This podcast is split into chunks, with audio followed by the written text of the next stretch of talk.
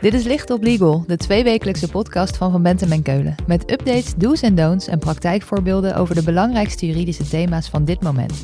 Pragmatisch vertaald naar de impact op jouw organisatie. Gebracht door onze eigen experts. Je ziet dat die aanbestedende diensten op zoek zijn naar optimale rechtszekerheid. Uh, en daar staat tegenover dat rechters toch wel zeggen van ja, ik probeer een inschrijver nog wel te redden in het belang van ja, die inschrijver, maar ook in het belang van het aanbestedingsrecht. Die ambitie proef je wel.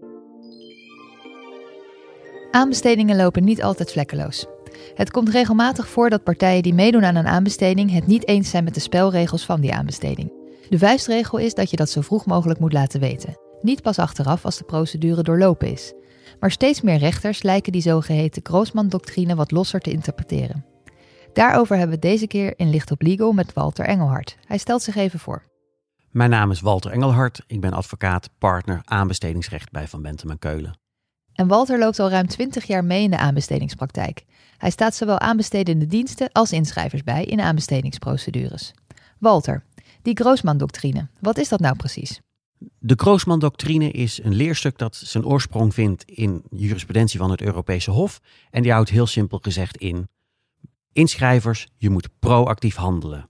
Inschrijvers, wanneer je deelneemt aan een aanbestedingsprocedure en je krijgt de aanbestedingsstukken gepresenteerd, en er staat iets in wat je niet bevalt, een spelregel vind je discutabel, dan moet je daarop acteren. Het kan niet zo zijn dat je eerst deelneemt aan de wedstrijd om vervolgens, als je de wedstrijd niet hebt gewonnen, nog die spelregel aan de kaak te stellen. Dat heeft iets opportunistisch. Dus je moet direct klagen en anders niet achteraf gaan piepen. Maar hoe proactief moet je nou zijn? Mijn advies is altijd, was altijd en is nog altijd: wees kritisch. Durf een vraag te stellen. En natuurlijk, het heeft iets onnatuurlijks om gelijk als je de aanbestedingsstukken gepresenteerd krijgt bij een opdrachtgever waar je nog binnen wilt komen, meteen erin te knallen. Maar acteer dan in twee stappen. Stel eerst een vraag van, goh, mij valt op dit en dat. Wat is daarop uw reactie? Komt er dan een onbevredigend antwoord, dan kun je de vraag nog een keer stellen. Er is bijna altijd een tweede inlichtingenronde in de aanbestedingsprocedure. En als die er niet is, stel je die vraag gewoon toch. En gebruik dan woorden die, ja, die uh, kritiek, die bezwaar uh, uh, verwoorden. Precies. Laat dus in je vraag duidelijk blijken dat je het er niet mee eens bent. Anders kan je achteraf niet klagen, volgens de Grossman-doctrine. Maar nu is er een ontwikkeling gaande in de rechtspraak, dat er wat losser wordt omgegaan met deze doctrine. Wat is er aan de hand? Ik meen wanneer ik de jurisprudentie van de afgelopen tijd, laten we zeggen, die van het afgelopen jaar uh, bestudeer, ja, dat ik toch duidelijk een tendens zie dat rechters een klager, ook nadat de wedstrijd is gespeeld, dus wanneer de uitslag er ligt, nog tegemoet willen komen in hun bezwaren. En in welke gevallen is dat? Zit daar een lijn in? Een lijn trekken uit lage jurisprudentie is altijd lastig, maar ik meen toch grosso modo drie, ja, drie lessen te zien in die lage jurisprudentie. En de eerste is de aard van het gebrek dat wordt gesignaleerd. Is dat wezenlijk? Raakt dat het fundament van het aanbestedingsrecht? De tweede is het gebrek. Hoe juridisch is dat? Hoe, hoe erg ligt het aan de oppervlakte? Uh, in combinatie met de juridische deskundigheid van de inschrijver. En de derde is ja, de manier waarop de vraag door de betreffende vraagsteller, de betreffende inschrijver, is geformuleerd. Duidelijk drie lijnen dus. Je begon ermee dat rechters kijken naar hoe fundamenteel het gebrek is. Wat zie jij gebeuren? Ik kan dat misschien het beste duiden aan de hand van een voorbeeld. Een, een uitspraak die ik nu in mijn hoofd heb, ziet op de situatie dat er een meervoudig onderhandse aanbesteding was georganiseerd. Dus dat betekent dat er niet een opdracht gepubliceerd is, maar dat er uh, een offerteaanvraag naar in dit geval drie partijen is gestuurd. En die drie partijen mochten meedoen aan de aanbesteding. De betreffende inschrijver deed mee, schreef in, won niet en verdedigde toen nog in een kort geding dat de aanbestedingsdienst een verkeerde procedure had gevolgd. Volgens deze klager, deze inschrijver, had de aanbesteder, aanbesteder wel een openbare of niet openbare procedure uh, moeten aankondigen. Nou kun je zeggen, beste inschrijver, wat klaag je nou? Je hebt deelgenomen aan de wedstrijd. Jij hebt je kans gehad. Wat is nou je belang om nu nog te zeggen dat je een andere wedstrijd had willen spelen? Want dat zal dan zeker een wedstrijd zijn met meer deelnemers. De rechter kwam hier toch de klager tegemoet, omdat hij zei van ja, het volgen van de juiste procedure of het niet volgen van de juiste procedure is iets fundamenteels. Dat raakt de kern van het aanbestedingsrecht. Als ik hier deze inschrijver niet tegemoet kom, creëer ik misschien zelfs wel de situatie dat niemand heeft kunnen klagen in deze aanbestedingsprocedure. Want er waren maar drie partijen uitgenodigd. En ja, uh, in potentie is de markt natuurlijk uh, veel groter. Daar kun je van alles van vinden. Ik denk nog steeds van, beste inschrijver, jij hebt je kans gehad. Uh, had, dit had jij eerder aan de kaak kunnen stellen. Het argument van de rechter van, ja, maar er zijn hè, nog belangen van veel meer potentiële inschrijvers daar kun je ook wel wat van vinden. Want het aanbestedingsrecht biedt ook nog mogelijkheden aan partijen die niet hebben kunnen deelnemen aan een wedstrijd. En die er kennis van krijgen dat er een opdracht is gegund om naar de rechter te gaan. Om die opdracht, die overeenkomst te laten vernietigen en een nieuwe aanbestedingsprocedure af te dwingen. Ik snap wel weer dat dit iets is, rechtsbescherming van de lange adem. Dus ik snap wel dat de rechter ja, uh, hier meer mogelijkheden heeft willen bieden. Maar je kunt er van alles van vinden. Maar voor vandaag, ja, je ziet dus dat rechters mogelijkheden zoeken om wanneer het een fundamenteel gebrek betreft, toch een klager nog ontvankelijk te verklaren in zijn klacht na, ja, nadat de wedstrijd is gespeeld. Zo'n rechter zegt dan eigenlijk: dit punt is zo belangrijk, als we hier geen halt toe roepen, dan creëren we misschien een situatie dat aanbestedende diensten dit soort fundamentele regels vaker aan hun laars lappen.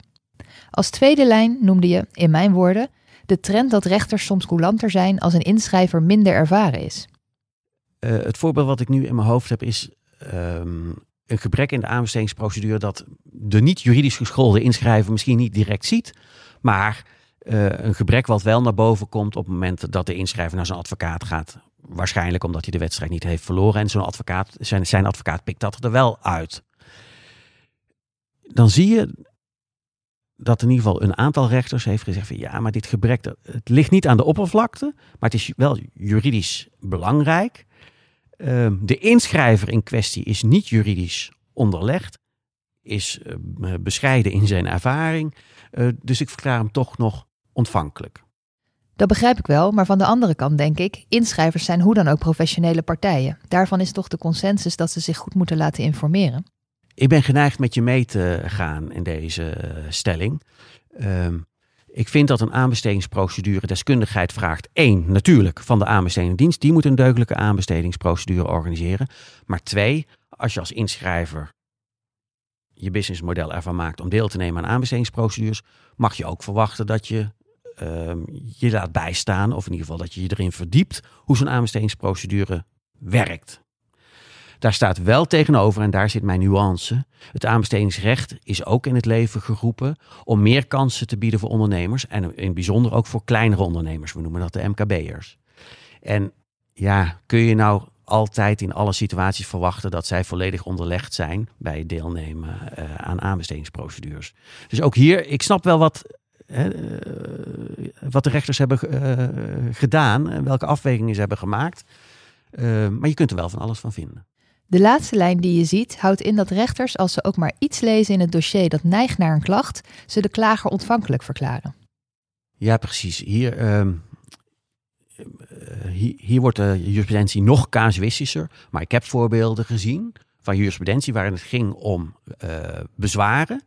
Uh, die een onderwerp betroffen waarover de inschrijver wel een vraag had gesteld. Maar ik kon daar toch met moeite, of eigenlijk eerlijk gezegd niet, een klacht in lezen.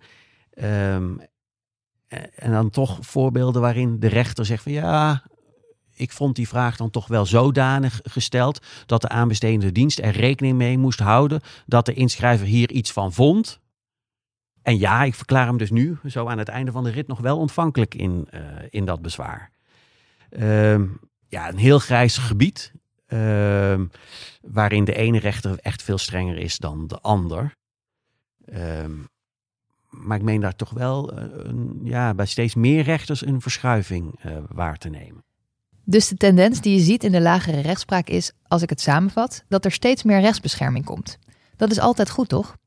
Ja, als je, het, als je de vraag zo formuleert, kan ik daar bijna niets tegen inbrengen.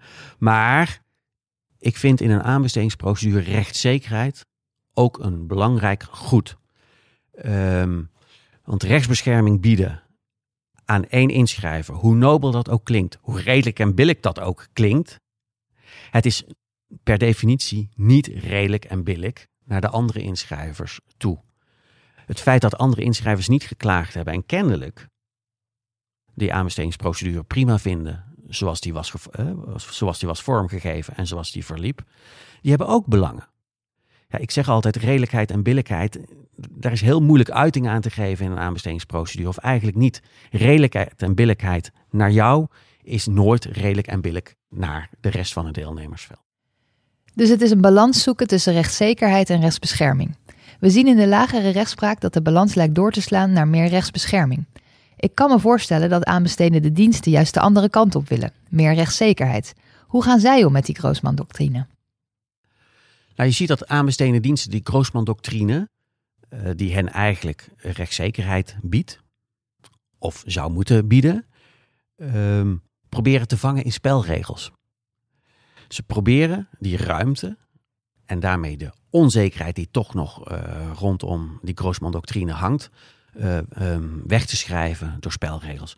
En dan kun je denken aan clausules als beste inschrijver. Hier hebt u de aanbestedingsstukken. Als u het er niet mee eens bent, moet u, moet u klagen. Of nog iets strenger, beste inschrijver. Hier zijn de spelregels. Als u, als u het er niet mee eens bent, op het moment dat u inschrijft, vertrouw ik erop dat u akkoord bent met de spelregels. Of nog strenger, beste inschrijver, hier hebt u de spelregels. Als u niet tien dagen, en ik noem maar even een termijn, voordat u inschrijft een kort geding aanhangig hebt gemaakt, vervalt uw recht om daar later nog op terug te komen. Aanbestedende diensten maken die Groosman-doctrine dus eigenlijk nog strikter. Maar dat lijkt haaks te staan op de ontwikkelingen die je in de rechtspraak ziet. Ja, je ziet dat die aanbestedende diensten op zoek zijn naar optimale rechtszekerheid. Uh, en daar staat tegenover de jurisprudentie die we net bespraken inderdaad, dat rechters toch wel zeggen van ja, ik probeer een inschrijver nog wel te redden in het belang van, ja die inschrijver, maar ook in het belang van het aanbestedingsrecht. Hè. Die ambitie proef je wel bij rechters. Tel daarbij op dat we sinds 1 januari van dit jaar ook de nieuwe gids proportionaliteit hebben, die ook probeert die rechtsverwerkingsclausules, of de strekking daarvan, een beetje in te dammen, hè, om ze proportioneel te houden. Uh, je ziet in de gids proportionaliteit bijvoorbeeld toch wel de stelling dat een clausule die inhoudt dat het niet stellen van vragen automatisch, dus per definitie leidt tot niet-ontvankelijkheid, dat zo'n clausule niet disproportioneel wordt geacht.